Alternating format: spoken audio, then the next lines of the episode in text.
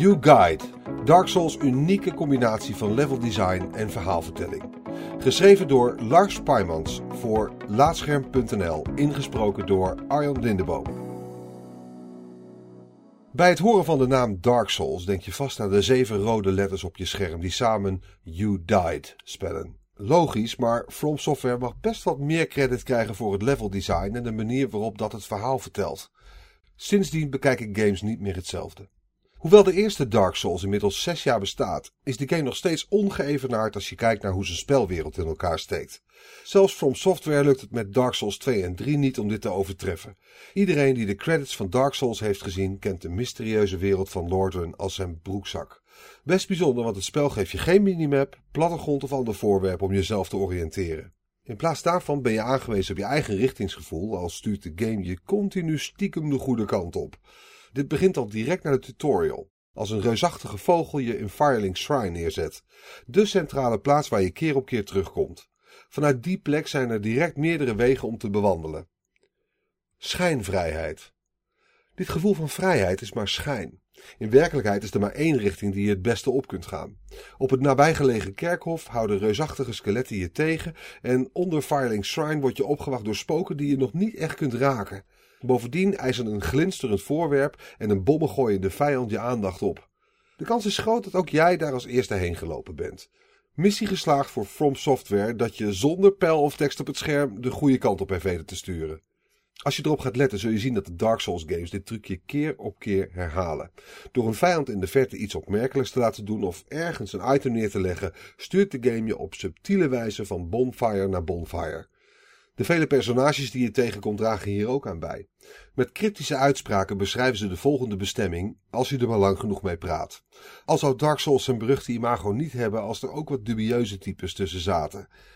De hele game heb je geleerd om ieder personage dat je niet direct aanvalt te vertrouwen, wat jou het perfecte slachtoffer maakt voor patches. Ook ik trapte nietsvermoedend in zijn val, keek over de rand van een klif en tuimelde een donkere grot in. Zo speelt de game continu met jouw verwachtingen als speler, waardoor je het gevoel krijgt dat From Software altijd nog een truc achter de hand heeft. Iedere helm het oppakken waard. Wat Dark Souls echt een klassieker maakt, is het verhaal dat hier perfect op aansluit. Of beter gezegd, de manier waarop je het stukje bij beetje ontrafelt.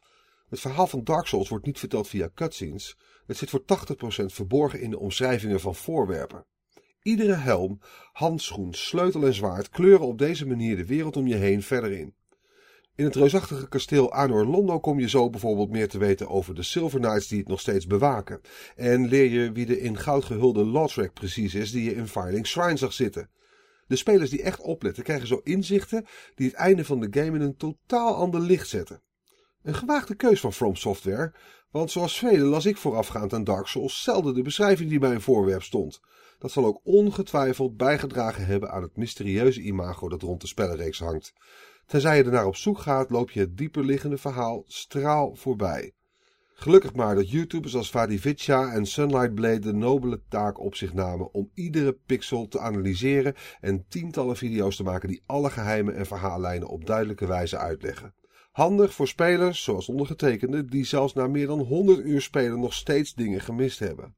Door de verhaallijn onlosmakelijk te verbinden met de items in Dark Souls, ben je zelfs tot het laatste gebied van de game geneigd om je leven te wagen voor ieder voorwerp. Of je karakter nu compleet is of niet, ieder fonkelend voorwerp is in potentie de sleutel tot een compleet nieuw verhaal. Dat geeft From Software op zijn beurt de kans om jou te blijven lokken met items, zodat het leveldesign en het verhaal elkaar blijven complementeren. Deze combinatie beviel zo goed, dat ik na het spelen van Dark Souls direct begon met een tweede en derde playthrough. Ik ging ieder hoekje van de wereld af, iets wat ik daarvoor zelden deed bij een game. Ik keek uren en uren aan lore-video's op YouTube, dook fora in en las op Dark Souls-wikis de beschrijvingen van items die ik zelf nog niet gevonden had.